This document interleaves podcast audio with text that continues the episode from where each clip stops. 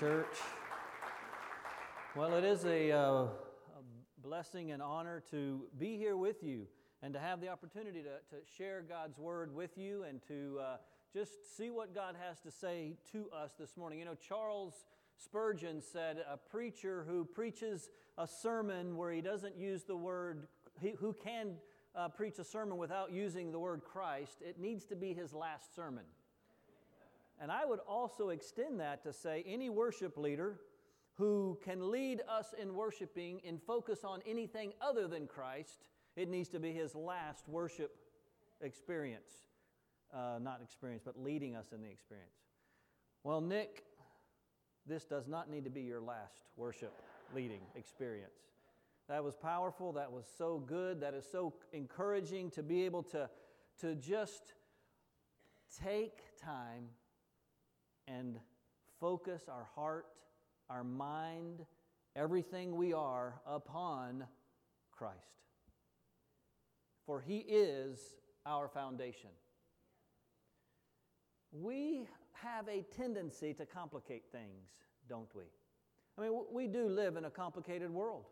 We walk out those doors after today, after this worship service, we walk out those doors and we are dealing with any number of complicated situations going on in your life right now. It could be health, it could be work, it could be family, it could be uh, disappointments, it could be being let down by a number of people, it could be the chaotic direction of this world. But we live in a complicated world. May we not overcomplicate the church. May we not overcomplicate what the church is really about. And it is about what we just did the last 20, 30 minutes. It is about worship. It is about lifting up the name of Christ, recognizing, like that beautiful solo that the, the young lady here sang, that the words crucify him, it could have come from our lips. May we never, ever forget that simple, profound fact. We are no better, we are no different than those very ones that stood and looked at the Christ and said, Crucify him. We are no different than they. And we have a tendency, if we're not careful, to overcomplicate the function, to overcomplicate who we are, to overcomplicate what we do as the church. And so I want us to go and look very simply at Acts chapter 13 this morning and go back to one of those early churches and look at what they, how they approached everything and what they were doing. And so uh, we're going to talk this morning about the Spirit, the church, the sent, and God's mission. The Spirit, the church, the sent, and God's mission. That's going to be the focus of what we're going to talk about this morning. And so I'd like to invite you to turn to Acts chapter 13. And we're going to look at a very uh, good, healthy church and look at what they were doing, look at how they were approaching things, and see if we might glean and might learn some things from this. So, would you stand with me if you were able to uh, Acts chapter 13? And we're going to stand and reflect and read God's word, starting in verse 1 through verse 5. Now there were at Antioch in the church that was there prophets and teachers Barnabas and Simeon, who was called Niger and Lucius of Cyrene, and Manaen, who had been brought up with Herod the Tetrarch and Saul. And while they were ministering to the Lord and fasting, the Holy Spirit said, Set apart from me Barnabas and Saul for the work to which I have called them. Then, when they had fasted and prayed and laid their hands on them, they sent them away. So, being sent out by the Holy Spirit, they went down to Seleucia, and from there they sailed to Cyprus. And when they reached Salamis, they began to proclaim the word of God in the synagogues of the Jews. And they also had John as their helper. Father, I thank you for your word. Father, you have recorded this so that we could know important things about who we are as the church and what our mission is to be. May you help us see the simple, profound truths that guide our lives. In Jesus' name we pray. Amen. So, this morning, I want us to look at this is kind of the thesis, the main point of what I want us to take out of what we learned this morning. The Holy Spirit, through the church, sends the called out ones to the mission field to do the work. The called out ones go and do the work and then return to report to the church on the work. That's what this story taking place in one of the first churches, the early church, that's really what this is about. It's about the Holy Spirit. It's about the church. It's about the called out ones. It's about the sent out ones. All focused on the work. That's what we want to look at this morning. And that's what we see here in Luke chapter 13, verses 1 through 5. So, the first thing I want us to see is God is a sending God. God is a sending God. I mean, we think about, let's just think about this for a moment. God sent his son to be on the earth. He sent God, he, he sent Jesus here to help us understand the way, the truth, and the life. He is the way, the truth, and the life. And God sent his son so that we would have a way to have a relationship with him. We could look out, we could look throughout Jesus' earthly ministry. And we see in Luke chapter 19 10, the Son of Man has come to seek and to save that which is lost. God's a sending God. He sent Jesus to seek and to save the lost. We look at some of the parables that Jesus used. The parable of the lost coin. That's all about finding that one coin. The, she went out, away, and looked and searched for that. She swept the she looked everywhere for that lost coin. The lost sheep left the 99 to go and find the one that was lost. When we think about the Great Commission, Matthew 28, 19 and 20. Go ye therefore. God is a sending God. God is about launching us. May we not overcomplicate this. The purpose of us joining together to worship, the way we have so beautifully this morning, is to prepare us, to train us, to launch us out these doors and to impact a lost community and to impact a lost world for God's glory. Let's look in Acts chapter 1. This is a profound statement that Jesus makes as he's ascending, just before he ascends.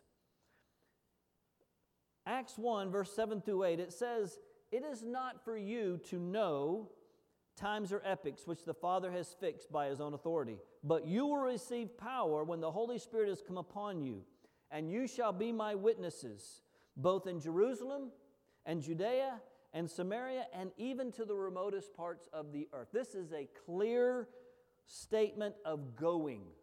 This is a clear statement that Jesus says foundational to what you're going to be doing is you're going to be sent out.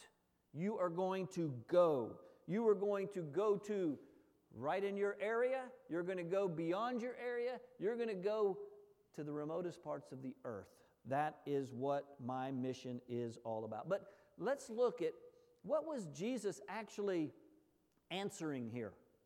It was a question that the disciples, now the disciples had walked with Jesus for a number of years. They had heard him over and over and over again. And here he is. He's been crucified. He resurrected from the dead. He's about to ascend to be with the Father. And they still don't get it.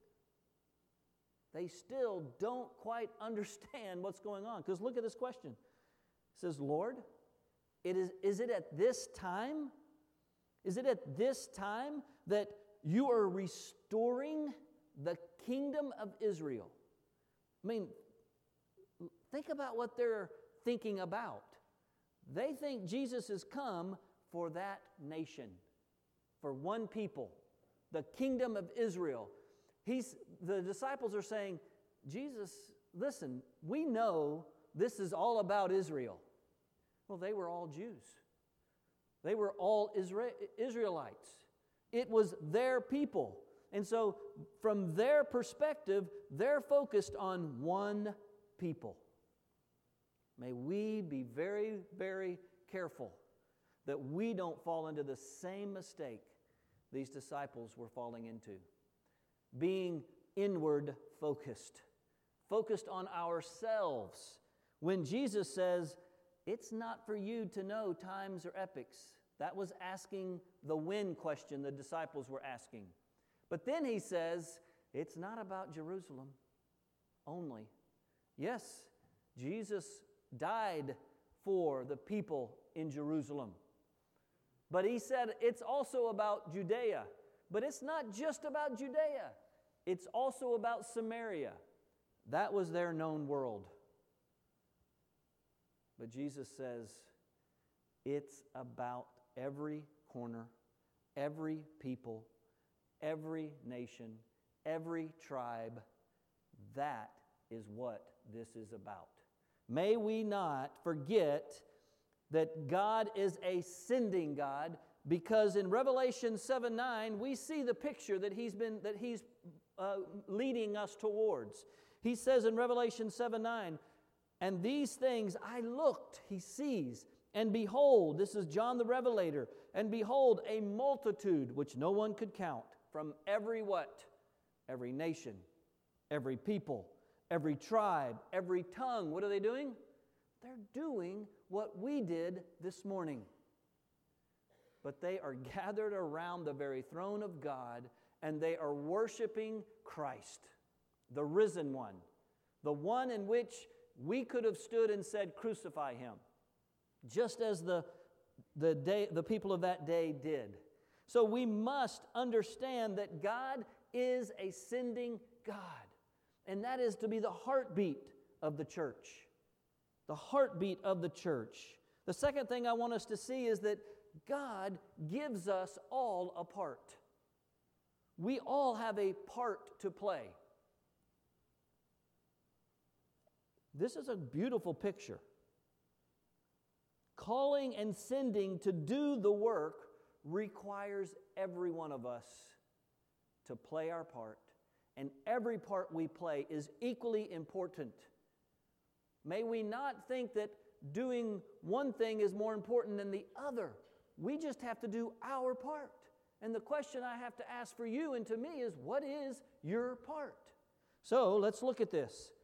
Calling and sending to do the work requires everyone to do the part, their part. First, we see the church.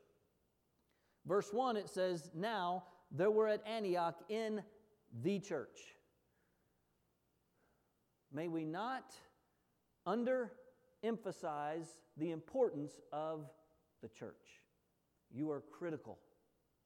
Every church is important in this task.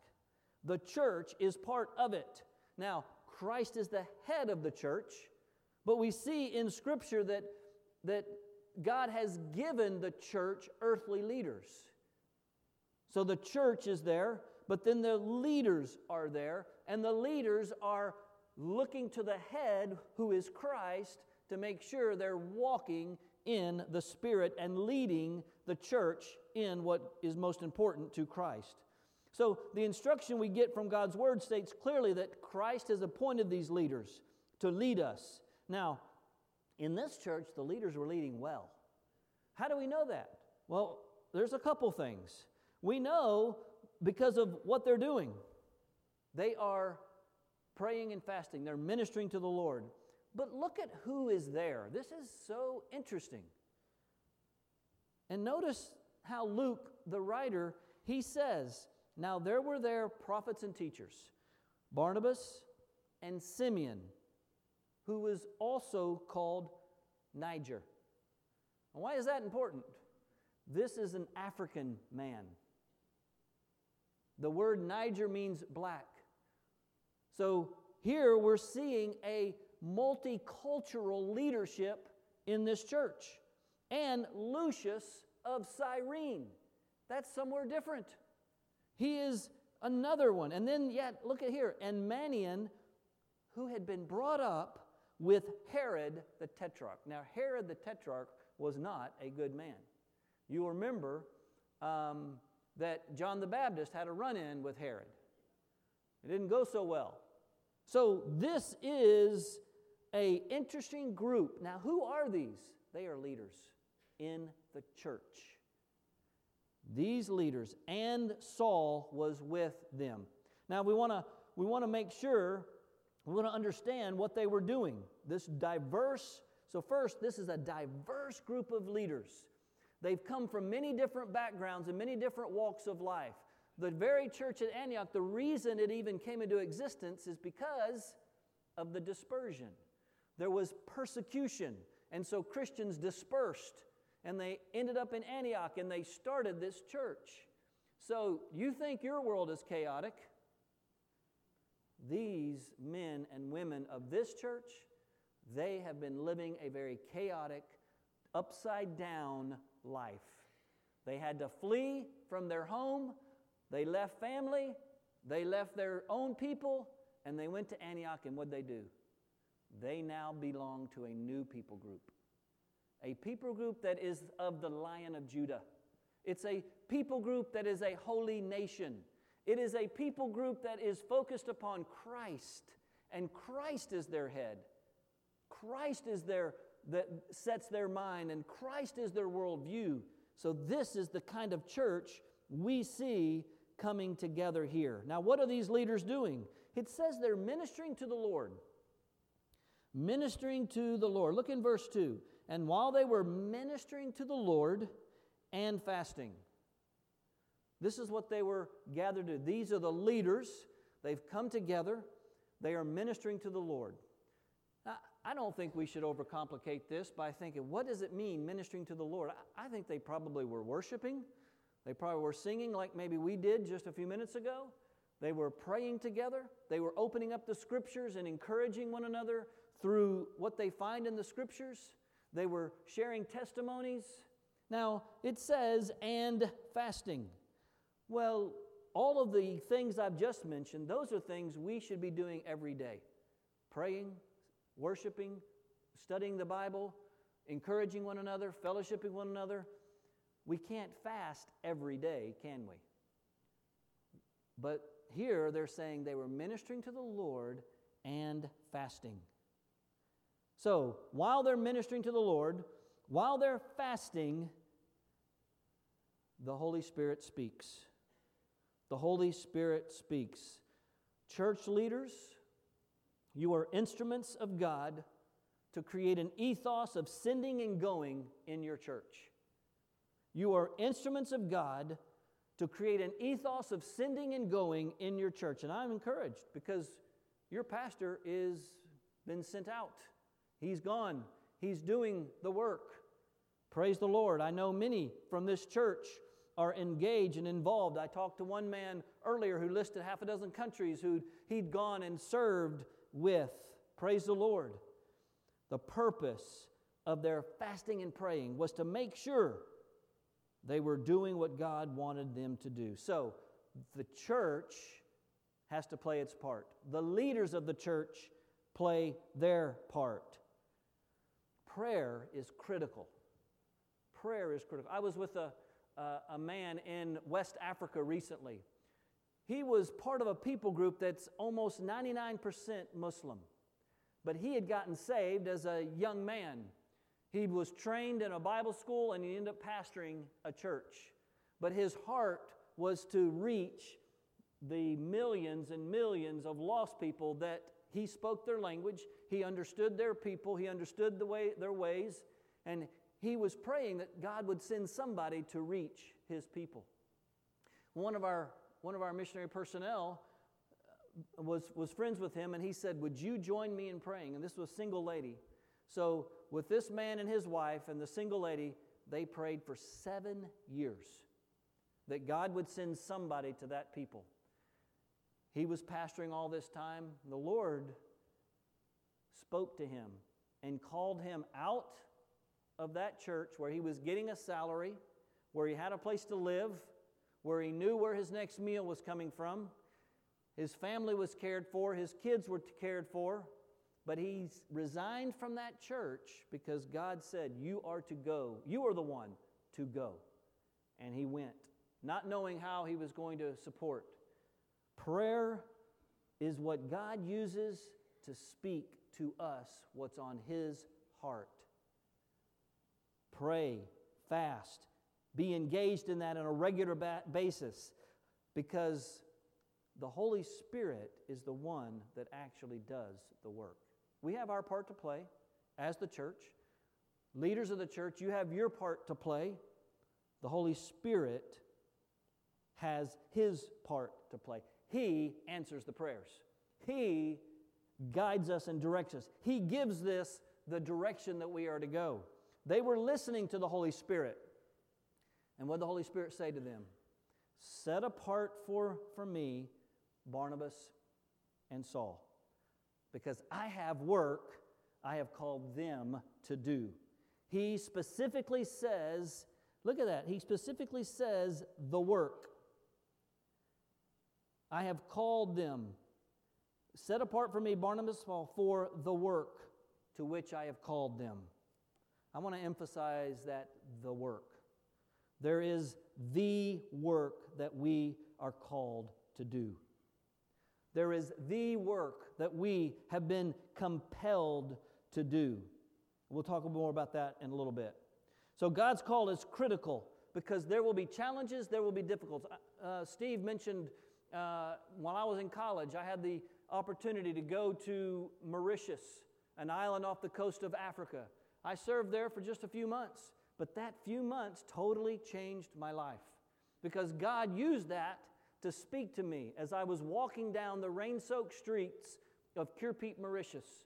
And there were four young men about my age walking on the other side of the road. And as the rain came down, they offered to share their umbrellas with me. So the five of us walking down the road, and I began to share the gospel with them.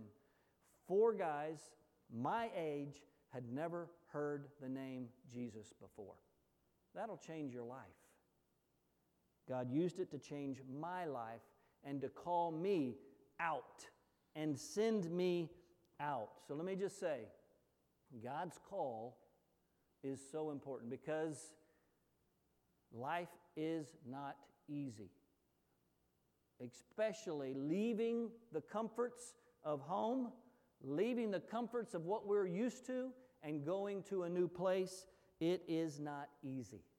There are challenges, there are difficulties, but when you're called, your feet are firm because you know God has you there and you are going to persevere. You are going to work.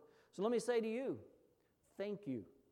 Because it's through your gifts to the cooperative program that 30 plus years ago, I had the opportunity to go to Mauritius and it changed my life, and I am forever thankful for it. So, we would ask that you as a church are a praying church because the work is critical.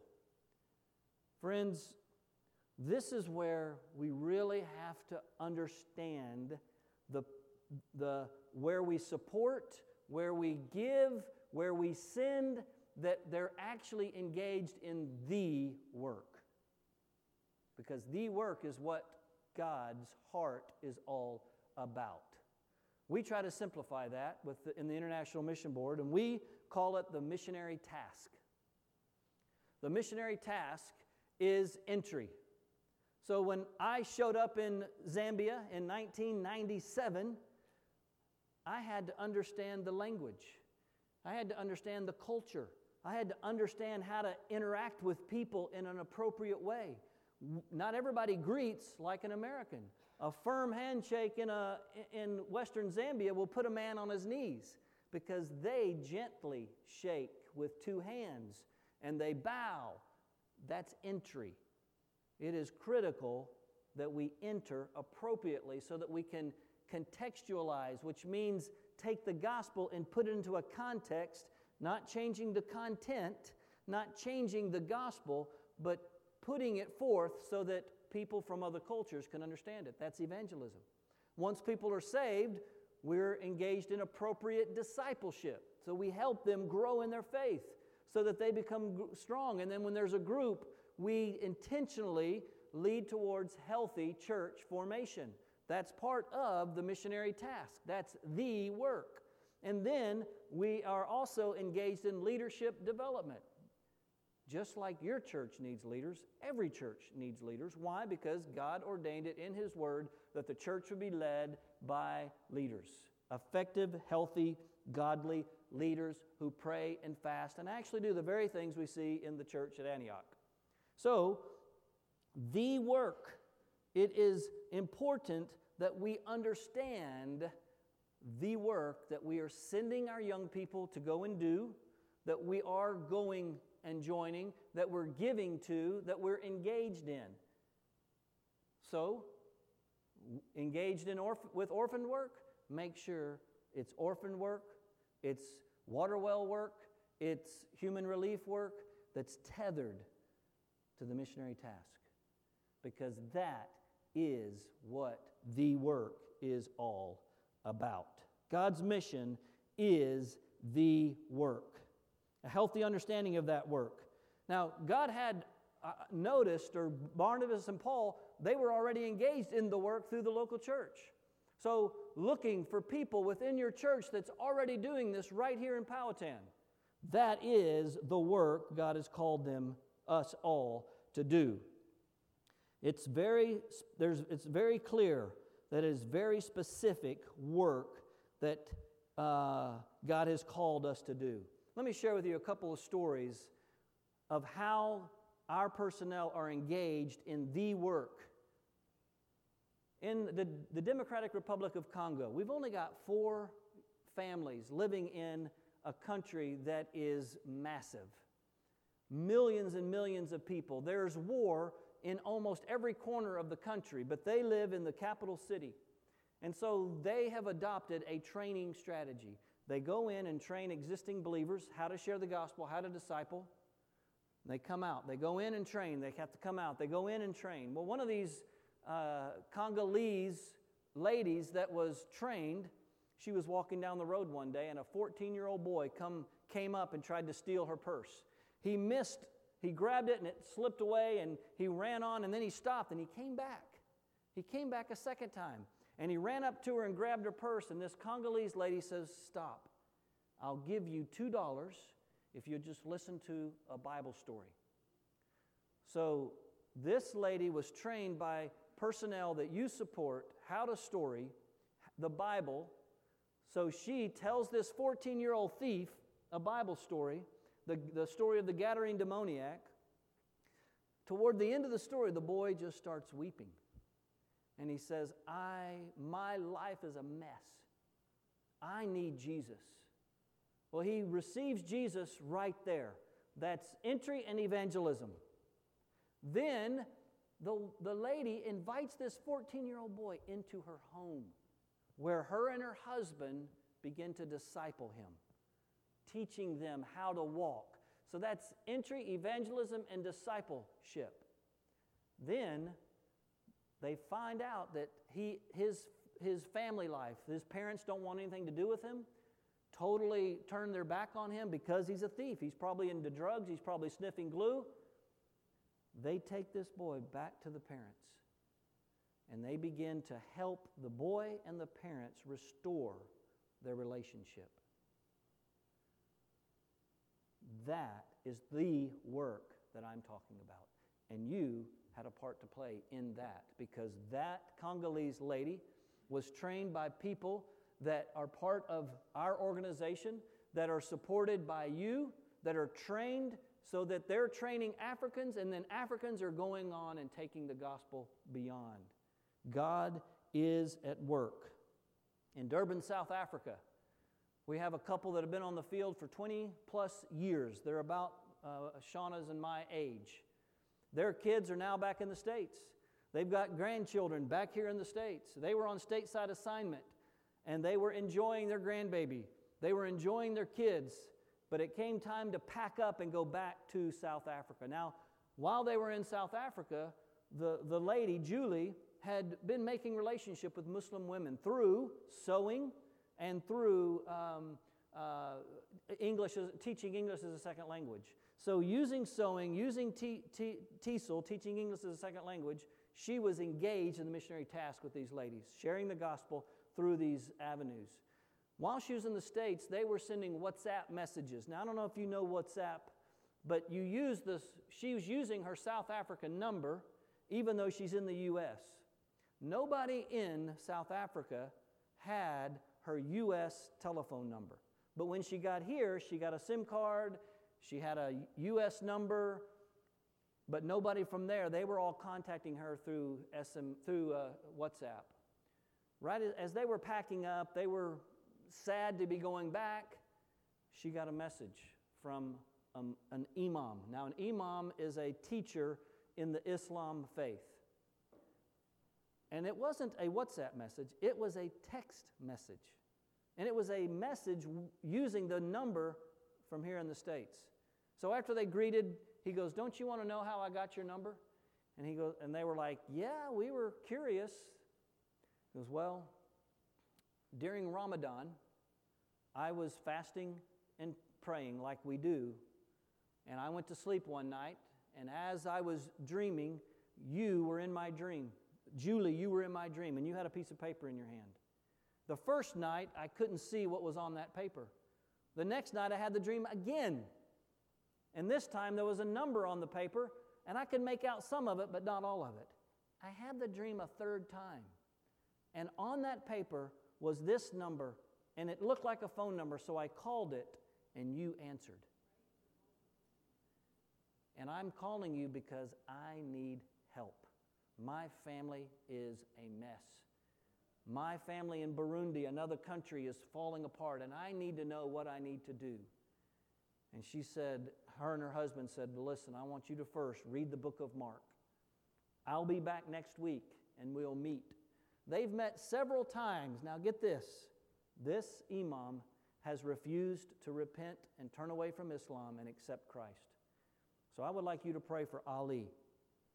Pray that Ali would recognize that God is great and powerful, the one true God is great and powerful, and that he is wanting Ali to repent and turn to him.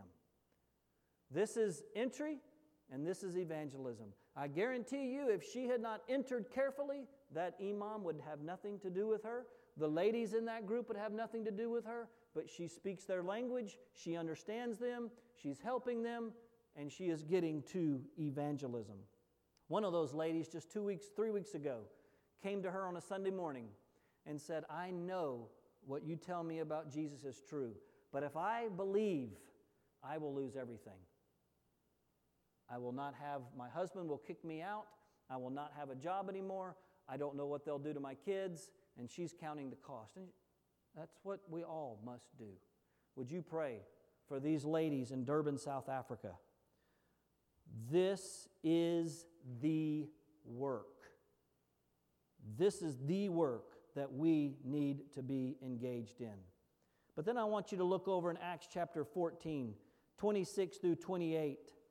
Because here we see God's people report on the work and then celebrate and encourage.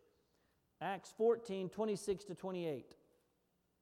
And from there they sailed to Antioch. So they go back to Antioch, from which they had been commended to the grace of God for the work that they had accomplished. And when they had arrived and gathered the church together, they began to report all things that God had done with them and how He had opened the door of faith in uh, faith to the Gentiles. And they spent a long time with the disciples. God's people report, celebrate, and encourage. So I'm here, Shauna and I are here to report to you the work that we're involved in and that we see taking place around Africa that you have a tangible, direct relationship with. And so we say thank you. So here, the Holy Spirit, again, reminding of where we've been today, the Holy Spirit, through the church, sends the called out ones to the mission field to do the work. The called out ones go and do the work and then return to report to the church on the work. That's what this is about. So I am here this morning reporting that the vision that we share, the vision of every nation, people, tribe, and tongue, worshiping our Lord and Savior, is the work that Shauna and I and over 3,800 missionaries around the world are engaged in through the International Mission Board. We have a shared vision because the vision is not ours, but it is God's. And so the task that the church is uh, tasked with is the work. So I want to close with just encouraging you as Red Lane Baptist Church to follow the example we see in Acts chapter 13. First, four words I want to talk about. One is pray. Pray. Prayer is the work of missions. Fast. Have times of fasting as leaders in the church, as small groups in the church, as families to fast. Send, be a church that sends and goes. Be a church that sends and goes and cooperates with the Holy Spirit to send and go and give. Your financial support makes a difference. It's allowed David and Julie Ingsdahl to be in Durban to share the gospel with Ali. It's allowed missionaries in the DRC to be training Africans so that that thief, 14 year old thief, could hear the gospel and repent and believe. You see, when you give to your church, the cooperative program is impacted. The cooperative program is a, is a program where we cooperate together to do more together than we could do alone. That money supports over 3,800 missionaries. We, I'm not sure what, how you do your global mission fund, whether it's through the Lottie Moon Christmas offering or whether it's through some global fund that you pull your money together, but I know Red Lane is involved. I want to encourage you, and I want you to know what you're giving is going to the work. My job as a supervisor of 380, I make sure we have conversations around the work. Are you sharing the gospel? How are you discipling? What's it like in the church that you're involved in? What are you doing to train leaders? These are questions we regularly ask our people. So I'm here to say thank you. Thank you for what you've done. Thank you for what you will do. Thank you for praying. Thank you for fasting. Thank you for giving. And thank you for sending and going. But I'm also here to say this. We have sat and studied and evaluated where we are as an organization and how we're going to do what we've been called to do. And we believe um, by 2025, we need to have 500 more full time fully funded missionaries serving across the world. 500 more. Just four years ago, we cut back by about 25% because financially we couldn't do it. But now, as we look at the work, we're going, we need 500 more. That means we need to pray more. That means that more people need to be sent. That means, that means that more people need to go. That means that we need to do our part so that 500 more can go and do their part. And part of that is praying, fasting, and giving. So, would you consider how Red Lane can give even more, can pray even more, can send even more, so that 500 more personnel can engage in lostness around the world? The church, led by godly leaders, sends out in partnership with the Holy Spirit the called out ones to the mission field to do the work, and then they return to share how that work has been done. So thank you. Thank you for the opportunity to report back to you what God is doing in sub Saharan Africa through the IMB, through what you do, through the cooperative program, through the Global Mission Fund, through the Lottie Moon Christmas offering. Thank you for what you do to help us, for the part you play to help us play our part. All of us have a part to play. All of the parts we play are equally important, but they're different. So as we close and as we pray, you may be going, Lord, you're calling me to go. Maybe you're realizing you don't even know who Christ is. You've heard us sing about him, you've heard me talk about him, but you don't have a personal relationship where Christ has made you a new creation, where you can even think about other people. I want to encourage you to give your life to Christ this morning. It could be that you're being called out to go. Maybe it's a short term trip. Maybe it's for two years. Maybe it's for long term.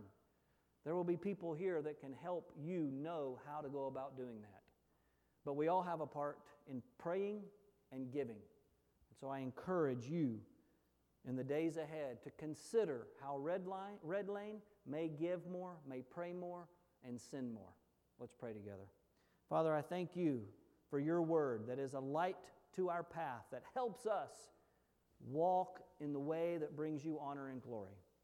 Thank you for this example of the Antioch church and the way they have they prayed together, fasted together, and in cooperation with the Holy Spirit sent out Barnabas and Paul to engage in the missionary task.